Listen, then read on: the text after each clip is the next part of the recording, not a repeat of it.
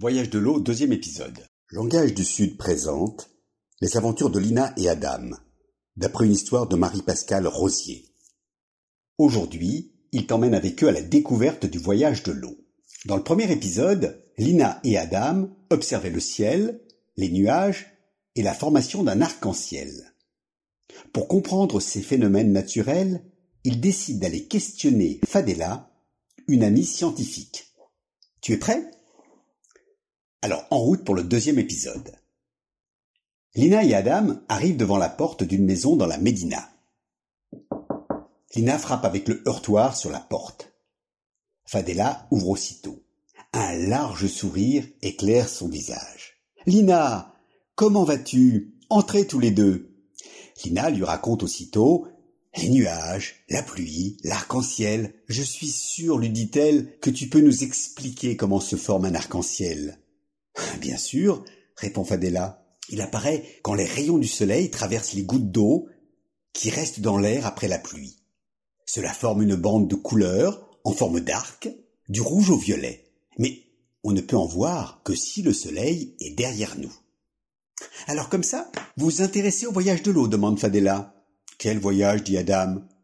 Les nuages voyagent dans tous les pays du monde Bien sûr, lui répond Fadela, il y en a partout, au-dessus des mers, des rivières, des lacs, des forêts, des villes et même des déserts, à condition que les nuages soient poussés par le vent. Les nuages sont parfois arrêtés par les hautes montagnes. Les océans ne vont plus avoir d'eau si elles s'évaporent tout le temps, dit Adam. Mais non, c'est ça le voyage de l'eau, explique Fadela. Les nuages se forment, puis il pleut, et l'eau va arroser la terre, les plantes et les cultures. Si le sol est dur et imperméable, l'eau glisse et va remplir les rivières, les fleuves, qui eux-mêmes se jettent dans la mer. Et tout recommence. Et si le sol laisse passer l'eau, demande Lina. Alors, c'est un autre voyage, dit Fadela. L'eau s'infiltre dans la terre lentement, en trouvant son chemin entre les grains de roche, lui explique-t-elle. Elle descend comme dans un millefeuille. Dans sa descente, l'eau entraîne des minéraux qui sont bons pour la santé, jusqu'à ce qu'elle rencontre une couche imperméable. Sa descente est alors terminée. L'eau s'accumule comme dans une poche et forme ce qu'on appelle une nappe phréatique. Une nappe frénétique s'écrie Adam.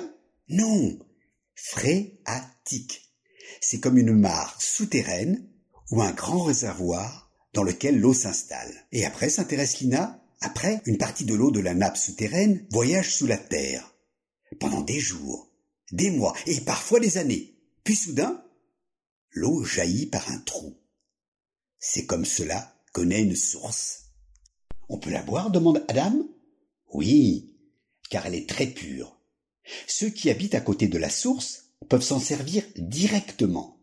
Mais, pour ne pas perdre cette eau naturelle, on la met en bouteille aussi.